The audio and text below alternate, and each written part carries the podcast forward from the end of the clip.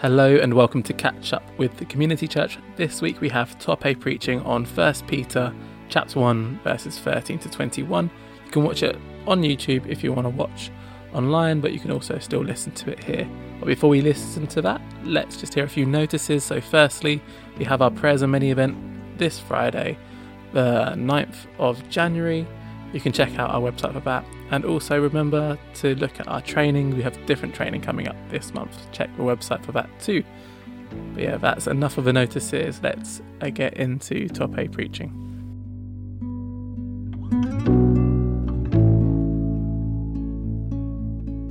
Just going to ask Eve just to come before Tope comes and just uh, to bless him, to pray over him as he delivers the word. So, Eve. Father God, we just thank you for Tope. We thank you for what he's prepared. But Father, we ask that he will speak your words for us as a church right now. Not just general words, but words right for this day, this time, this season, this place where we are. We also ask for us that are listening. We pray that we will have open hearts, that we will receive that now word for us, that we will live it, we will discuss it in life groups, that we will act on it, we will discuss it, we will pray over it, we will ponder in, our hearts the word that you want for us in our individual lives. I ask this in your name, Jesus. Amen. Good morning, everyone. Good morning. Yeah.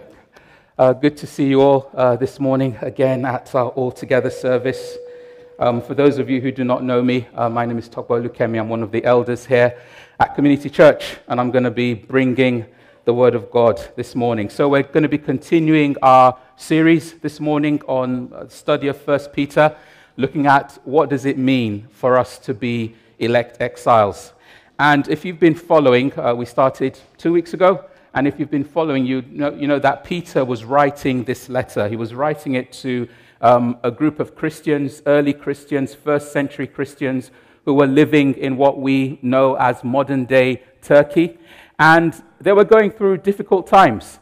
And they were going through difficult times because of their Christian faith.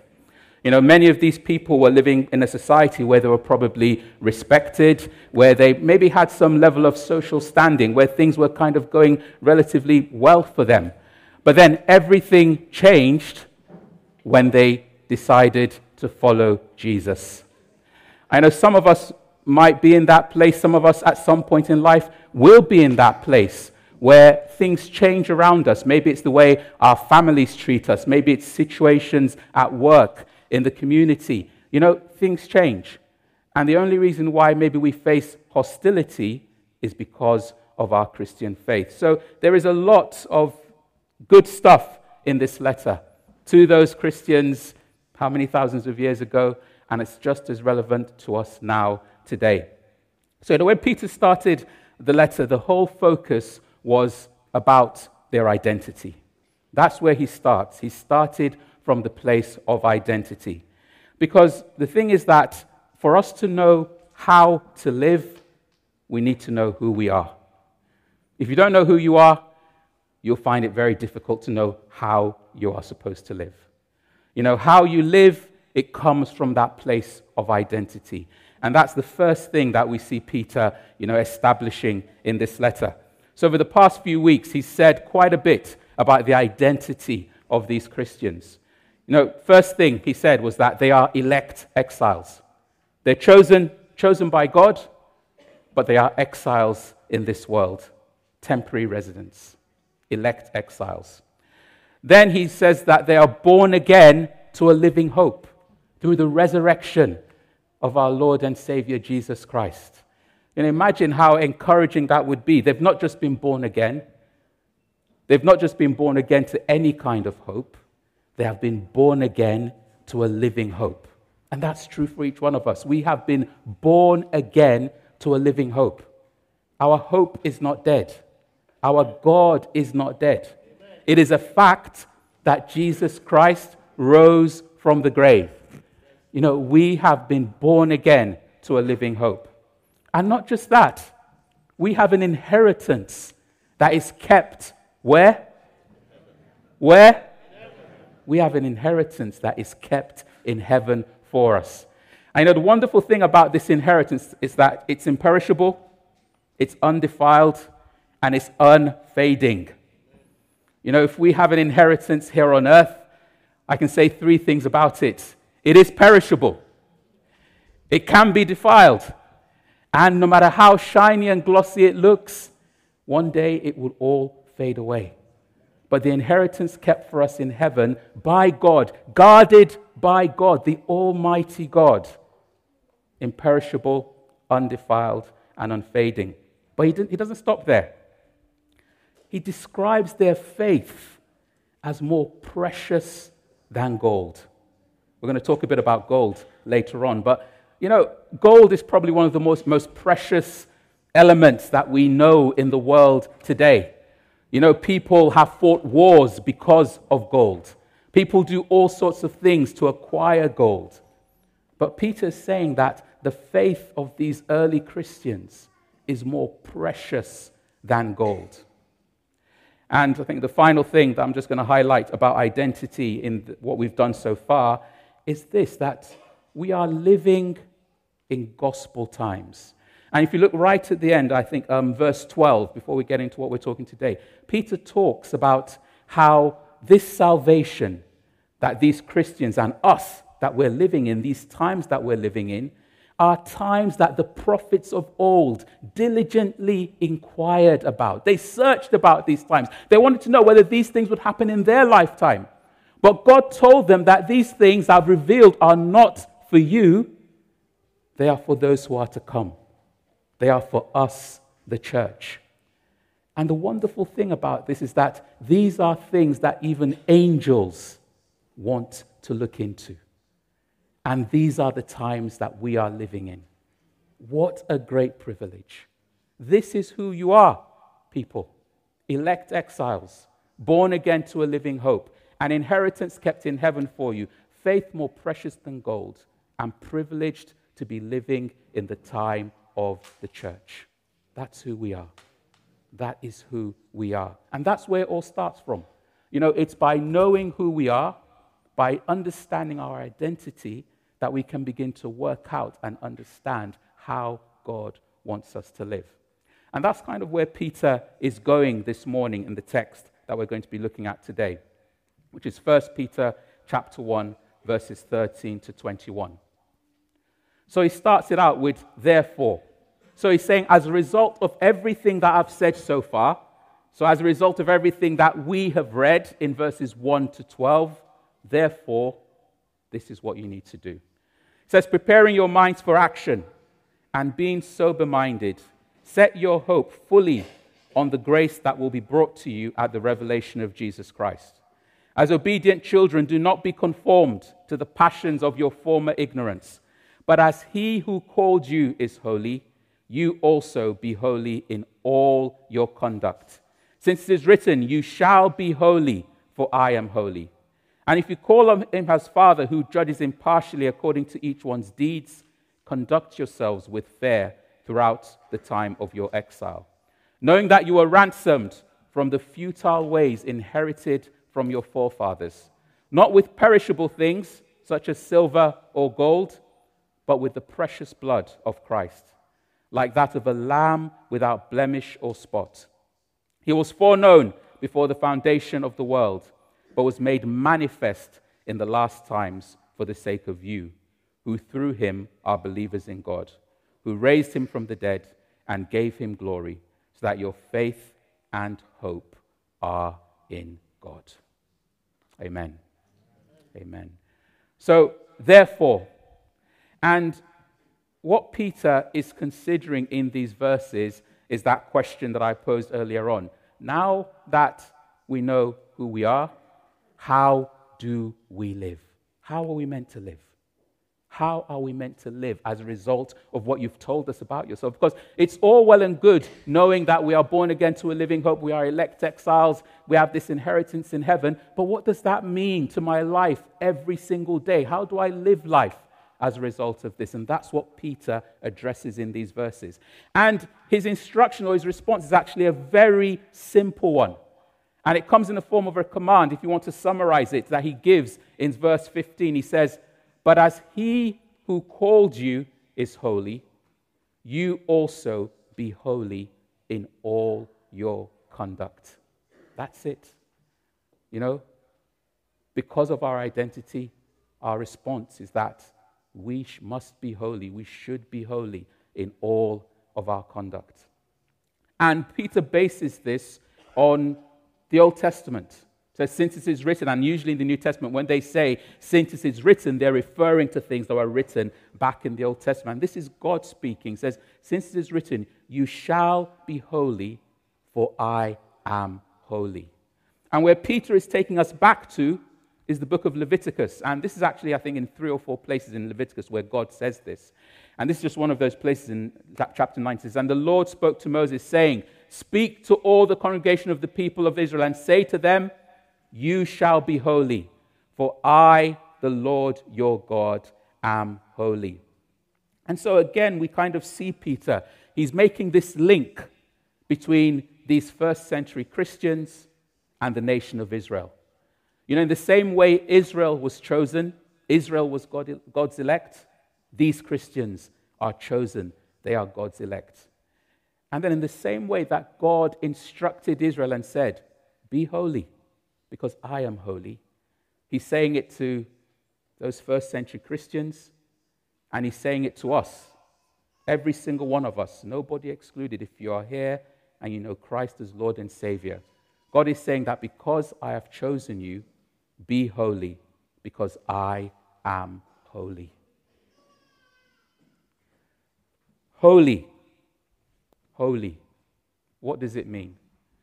You know, if I asked you this morning to um, describe to me the image of someone that you would probably perceive or believe or think is holy, somebody might think of someone like this. You know, someone with this halo around their heads. You know, somebody who maybe is morally and ethically pure. They read their Bible every day, they pray regularly, they're always at every single church meeting. They serve faithfully.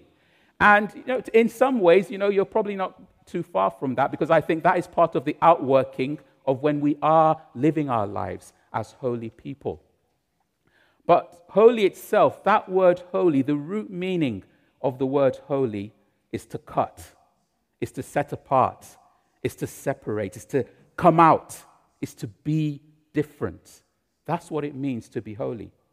So when we say God is holy, what we're saying is that God is different. He's set apart from his creation, he is distinct from his creation. When we say God is holy, we're going further than God's moral perfection. God is morally perfect, He is ethically perfect, He is supremely good.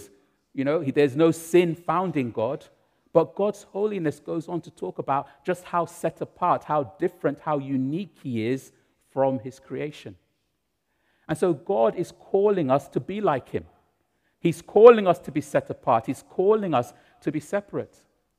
And if we go back to Leviticus and the book of Leviticus, what we find there is that what God is doing in that book is that He's giving the children of Israel, you know, He's giving them laws and statutes. And the whole purpose of that is for them to be separate and set apart from the nations around them.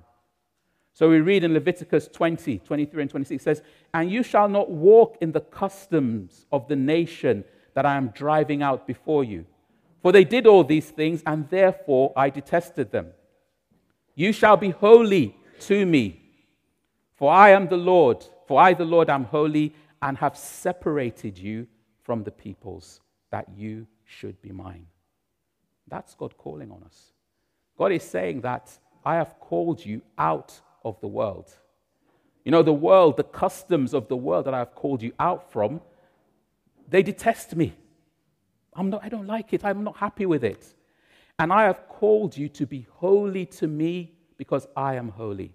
I am saying separate yourself from the world in the way you live, in the way you conduct yourself, in the way you act. Separate yourself from the world because you are mine. You belong to me. It's a high calling that God has called us to. And we should never belittle it. Never, ever belittle God's high calling on us, his people. So I believe God is making two main demands from us. And he's saying, separate yourselves from sin. We live in a world that is full of sin, full of evil. He's saying, separate yourself from this. And he's also saying, set ourselves apart for God. You know, let's separate ourselves from sin and let's set ourselves apart for God. So that's what it means when God says, Be holy as I am holy. You know, set yourself apart, be different, be distinct. And sometimes, yes, it, it is hard to be different. Somewhere inside of us, all of us naturally maybe want to fit in. We don't want to kind of stick out or be odd. But God is saying, be different. He's saying, because I have chosen you, because I have called you, I have called you to be different. And he's, he's not saying that I've called you out of the world. So he's not saying I've called you to some separate place where you live a separate life. But while you are living in this world, I want you to be different. And that's what it means for us to be holy. So identity naturally should flow and lead into holy living. You know, Peter's saying, therefore, because of this identity, you need to live holy lives before the Lord God Almighty. And then Peter says, Be holy, not just in some of your conduct, not just in some of the things that you do, not just on some days of the week. He says, Be holy in all your conduct. All your conduct. And just to make it clear, I've put it there in the NLT version. It says, But now you must be holy in everything you do. So it's not just about when we are here on a Sunday. That's a church. It's not just when we gather on a Sunday or gather on a Wednesday at our prayer meetings. And we have a corporate prayer meeting this Wednesday at 8 p.m. at Chadwell St. Mary. It's not just then. It's not just in life groups that we are holy, but actually, God calls us to be holy in everything we do, everywhere we are, every single day of the week. So, tomorrow morning, as maybe you're rushing for the train at Chafford Station or whatever station you get the train from, God is calling you to be holy in all your conduct. At work, God is calling us to be holy. When we're playing hobbies, God is calling us to be holy. Out shopping, God is saying, be holy. In a restaurant, be holy. In the community with your neighbors, be holy. In every single thing that we do, the call upon us as God's people is that we must be holy in all of our conduct. And so we have these points at which we kind of intersect or interface with society, and there's just some of them up there. And what God is saying is that when you come in contact with society at these different points, what defines the boundaries of how you conduct yourself is this call for you to be holy. So, what does that look like? Maybe let's look at it practically. I'll say one way of being holy is that if you're here, if you're married, that being holy means that you don't disrespect your spouse. You don't demean them. You don't belittle them. You don't seek to control them. You don't treat your spouse the way culture or your family or your friends or your society demand that you treat your wife. You treat your spouse, your husband, or your wife the way God says you treat them, because that's what it means to be holy. Being holy in marriage means that you don't go and have affairs. It means that you don't involve yourself in inappropriate relationships. That might be the way society goes, but God has called us apart from, from that. And He says, Be holy in all that you do. He's called us to have holy marriages because God is holy. Now, you might ask yourself, well, what about if I'm married to an unbeliever? And some of these people that Peter wrote, there were people, women there, who were married to unbelievers. And he addresses that in 1 Peter chapter 3. And he says, even if you are married to an unbeliever, he says, still be holy. And he actually goes on to say that how their husbands may be won over by the respectful and pure conduct of their wives without a word being spoken. Without a word being spoken. And Peter is saying that actually a holy life preaches the gospel without you uttering a single word. When you are different, when you are separate, there is something attractive about the way that you live that just naturally draws and attracts people to you and preaches the gospel of Jesus Christ. Being holy means that in a world where sex has been belittled, in a world where sexual purity doesn't count for much, being holy means that you maintain your sexual purity. You don't treat it casually. That's the way of the world, but we are called to be holy. Being holy means that as an employee, where you work, you work diligently, you give your employer the best. You know, being holy means that you don't do your own things, your own stuff on your employer's time. That's not being holy. Being holy means that you don't steal from the stationery cupboard. That is not being holy. You know, being holy means that if you're a manager, you have people working under you. It means that you treat them right. You treat them with honor. You treat them respectfully. Being holy means that if you are a business owner, that you run your business in the right way and the right manner. It means that you pay your staff a decent wage. That's what it means to be holy.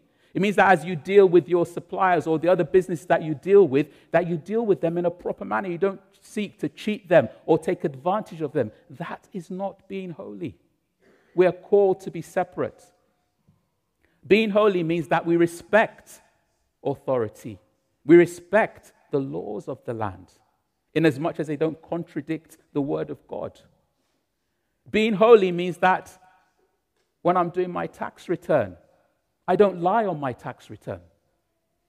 Being holy means that I am open and upfront with what I've earned, and I pay what I ought to pay.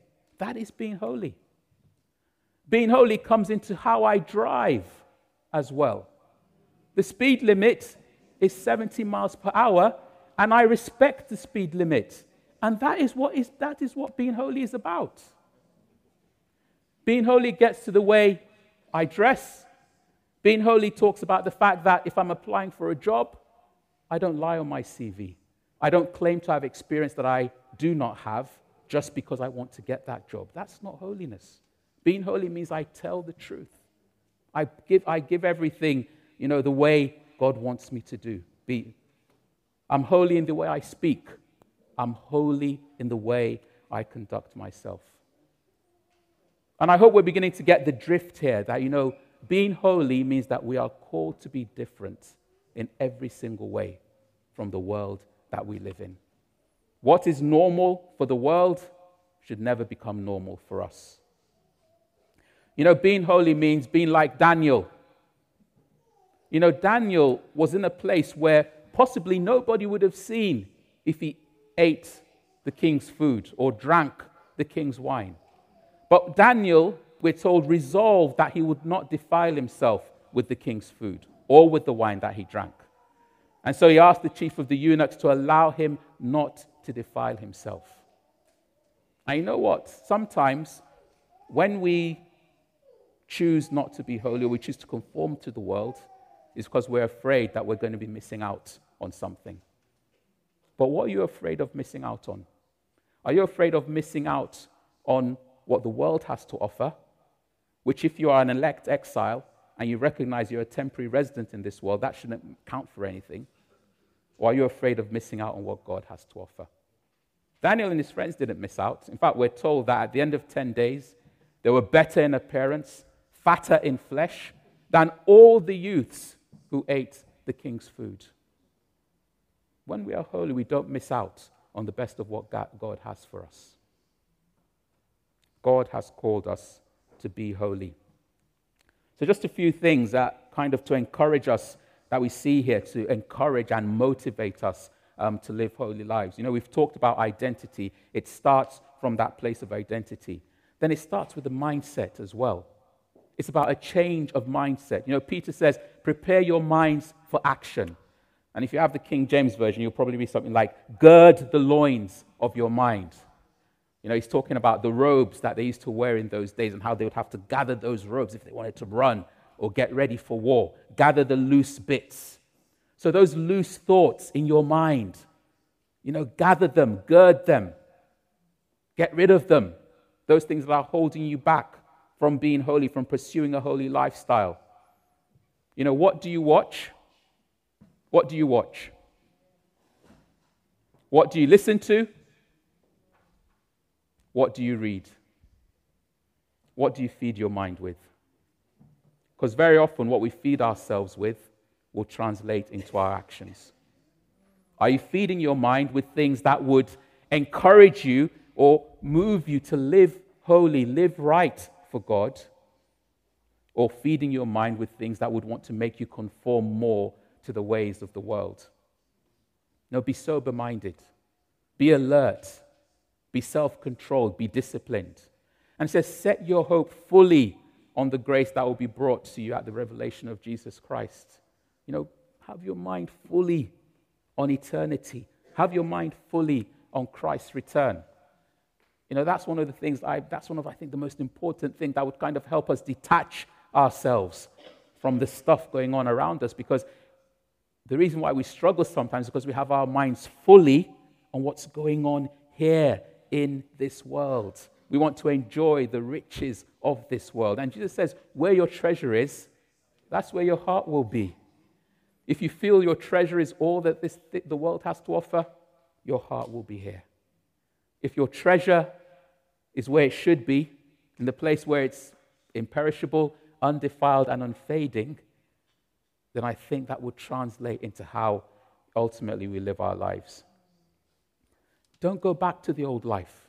Don't be conformed to the passions of your former ignorance. Before we come to Christ, we're ignorant. We don't know how to live.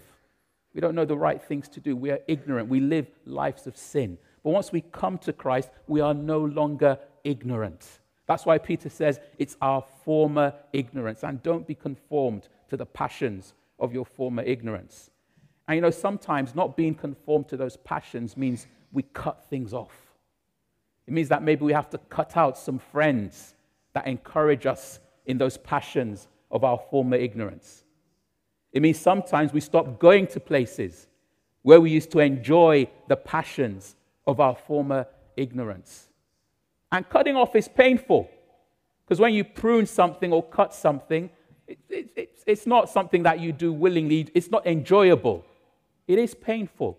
But in that pain, you become more and more the person that God wants you to be. So don't be conformed to the passions of your former ignorance. And he says, do that as obedient children.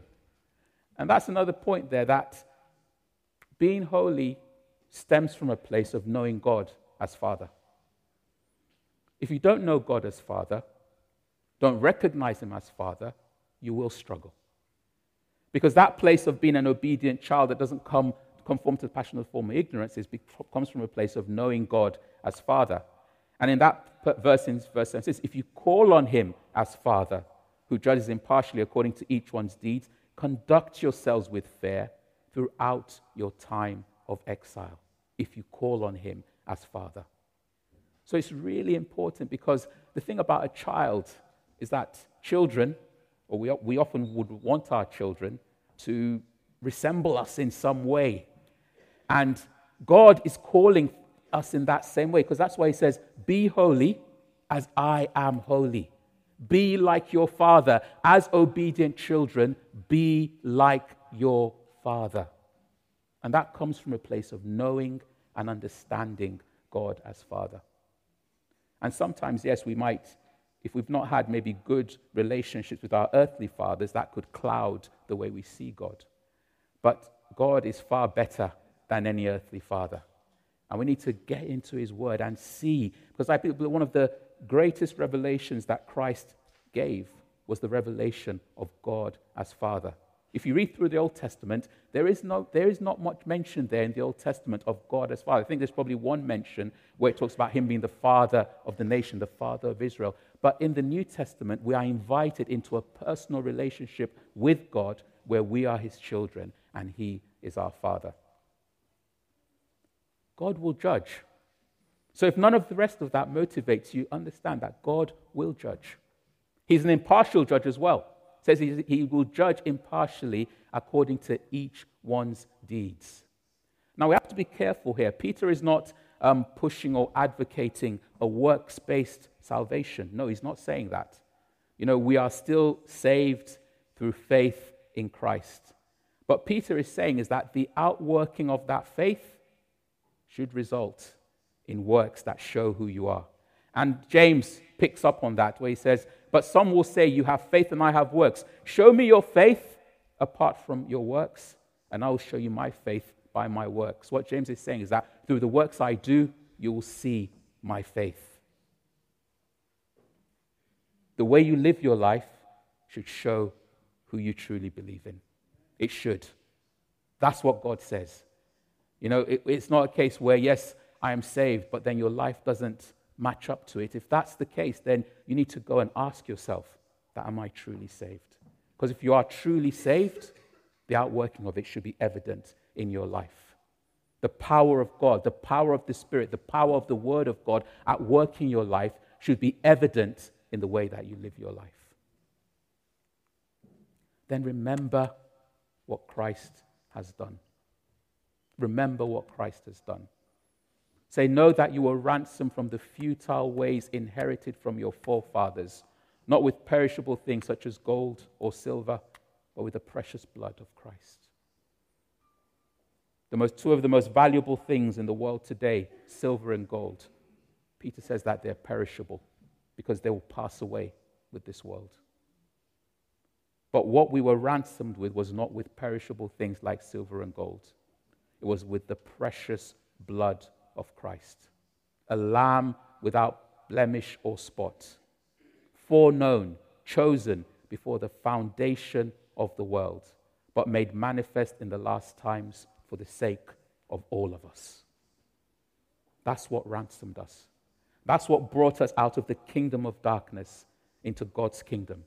That's what rescued us from slavery to sin and brought us into a place where we can stand before God righteous. And that is all because of the blood, the precious blood of Christ.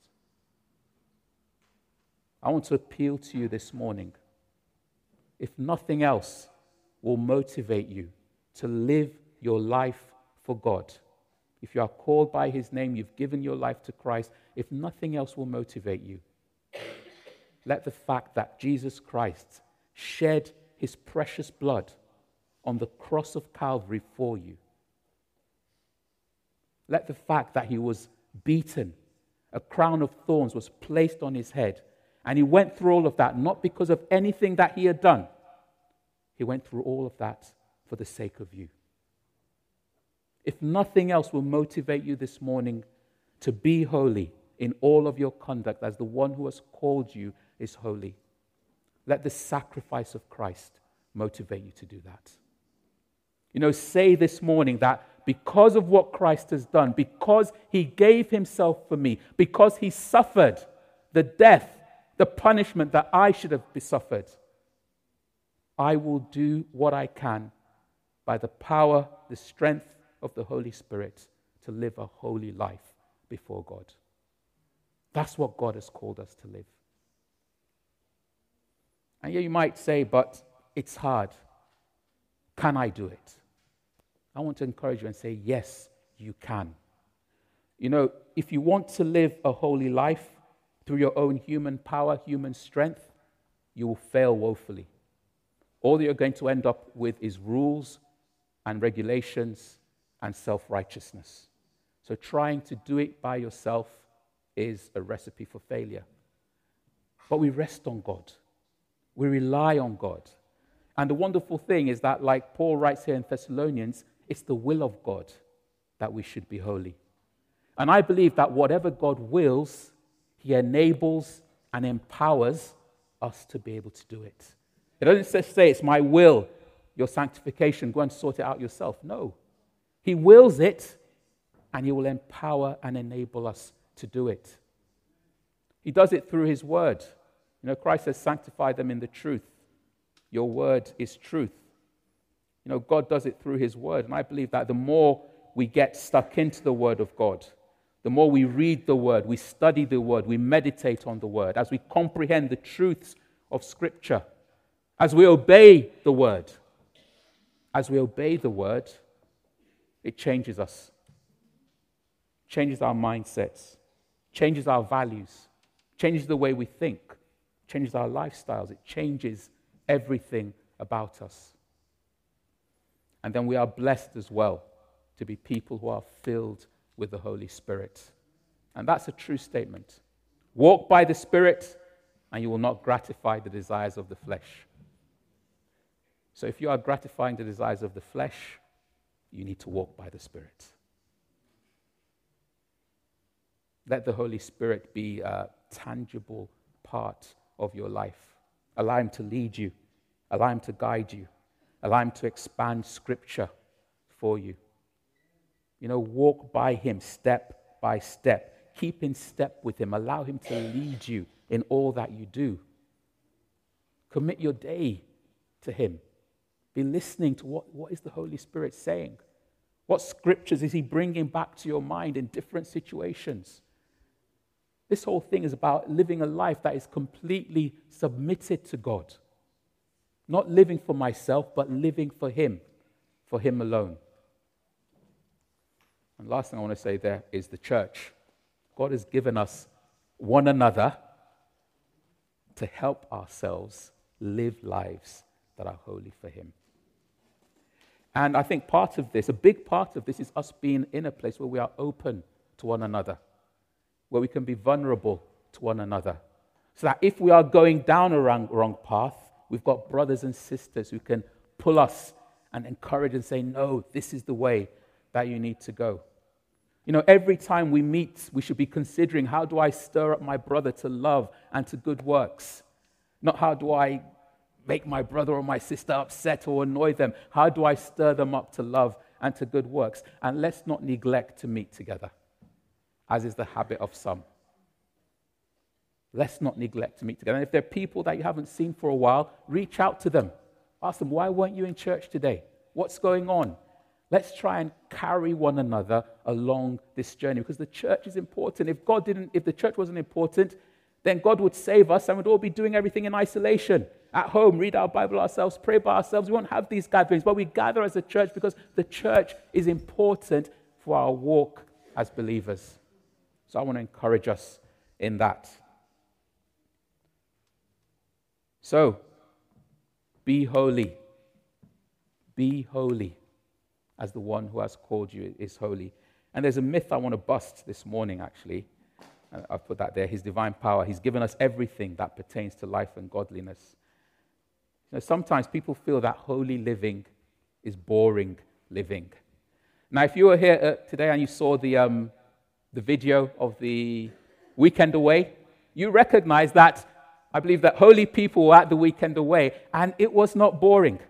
Holy living is not boring living. You know, holy livings may be only boring when you are not looking for the right thing or your understanding of what is boring is wrong and it's completely warped. You know, the rich young ruler, Jesus said to him, If you would be perfect, go and sell what you possess and give to the poor, and you will have treasure in heaven. Come and follow me. When the man heard, he went away sorrowful, for he had great possessions. He did not believe that Christ could give him something better than the life he already had. And I want to assure you this morning that Christ has something far better for you if you submit yourself to him than the life, the wonderful life that you believe that you already have. So, being holy, it is not being boring. It is not boring living. Christ came that we might have life and have it to the fullest, abundantly, here and in eternity. And sometimes we feel we don't have it here because we're looking at it through the wrong lens. We're looking at it through the lens of the world. And it's the lens of the world might say that your life is not abundant. But look at it through the lens of God, and you'll recognize that your life is abundant. You know, someone like Paul went through so much for the sake of the gospel beaten, whipped, shipwrecked.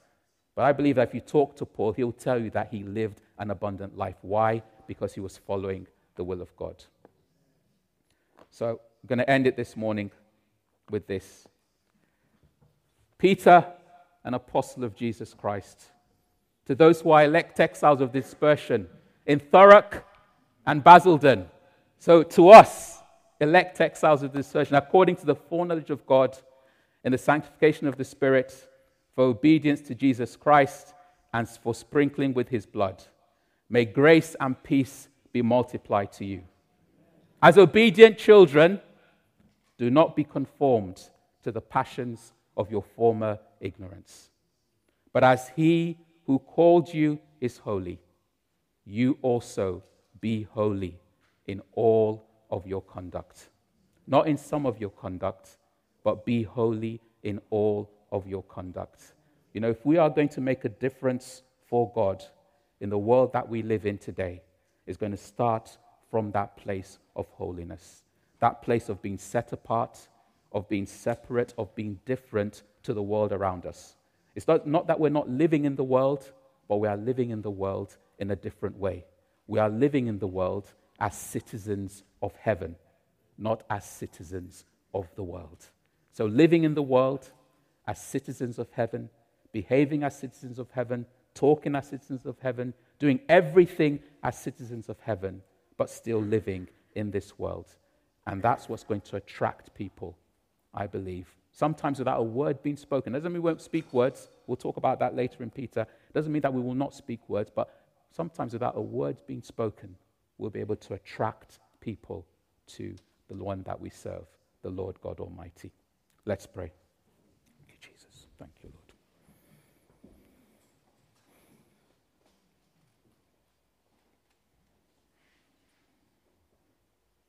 Just going to give all of us some time just to think on these words.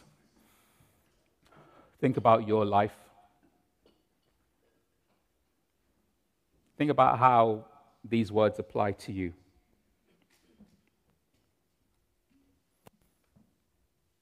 You know, you know, you know yourself far better than anyone else does, apart from God. Are you living a holy life? Are you living a life that is set apart from Him? A life that is distinct from the world around you? You know, can people around you, people at work, family, neighbors, can they look at you and actually say, yes, this person is different? There is something different, something distinct about them. There is just something about their life. Can they see that in you? Now, for some of us this morning, this might, message might be a call to repentance. You know, we come to God and say, Lord, you know, I acknowledge where I've got it wrong. Maybe the specific things that God has been speaking to you this morning. It might be about your marriage, it might be about your family, relationships with your children or children, relationship with your parents. Maybe a work situation, specific things that God has just called to your attention this morning. And He's saying, Submit to me. I've chosen you, I've called you. Be holy as I am holy. Be holy in all your conduct. And we thank God because when we come to Him in repentance, He is just, He's merciful, He's faithful to forgive. And He's willing to forgive you this morning and just get you on that path to living your life completely for Him. Thank you, Lord Jesus. Thank you, mighty God.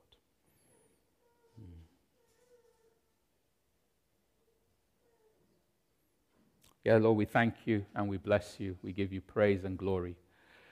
We thank you, Father, for your word. It says, The entrance of your word, it brings light and it gives understanding to the simple. And Lord, we are simple people. We are simple people. And I just pray that the, your word this morning, Lord, would really have made a difference in our lives, a difference in our hearts, Almighty God you know, things that you've highlighted to us, areas of our lives, aspects of our lives that you've pointed out to us, Lord. That we will be moved this morning by the power of the Holy Spirit to make a change, to leave those former passions of ignorance behind, to no longer be conformed to them, and to live the life that you want us to live, Almighty God. And I just pray that this thing, Lord, about maybe kind of being drawn in or sucked into what the world has to offer, that we'll recognize that you offer far, far more. Far, far more in this life and far, far more in the life to come. We just need to see things, Lord, the way you see things. And I pray this morning that you'd open my eyes, open the eyes of my brothers and my sisters to be able to see things the way you see things, Almighty God. And I pray that not just um, as individuals, Lord, but even as a church, that we will be a holy church, Lord. That we will be a church, Father, that will just uh, be out there in the community, but at the same time, people will see that there is something different about us. And that will just attract people to want to be like us, to be a part of us, and have what we have King of Kings and Lord of Lords. So I want to thank you for my brothers and my sisters. Thank you, Lord, for your church, Lord. Thank you for everything that you are to us, Lord. You know, you are indeed a, a wonderful God. You are a, a holy God, Lord. And I just pray that you'd open our eyes to just see and understand more of what it means when we say that you are a holy God.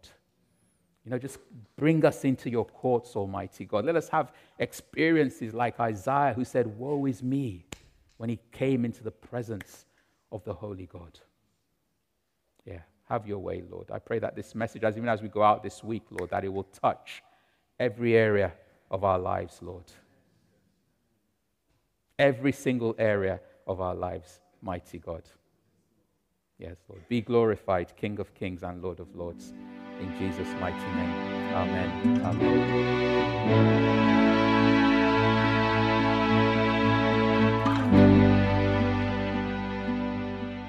We hope you enjoyed and got a lot out of that preach. Next week, we'll be meeting in our separate sites that's Chafford Hundred, Chadwell St Mary, and South Ockendon. And of course, you can come back here uh, in the week to listen to it if you've missed it.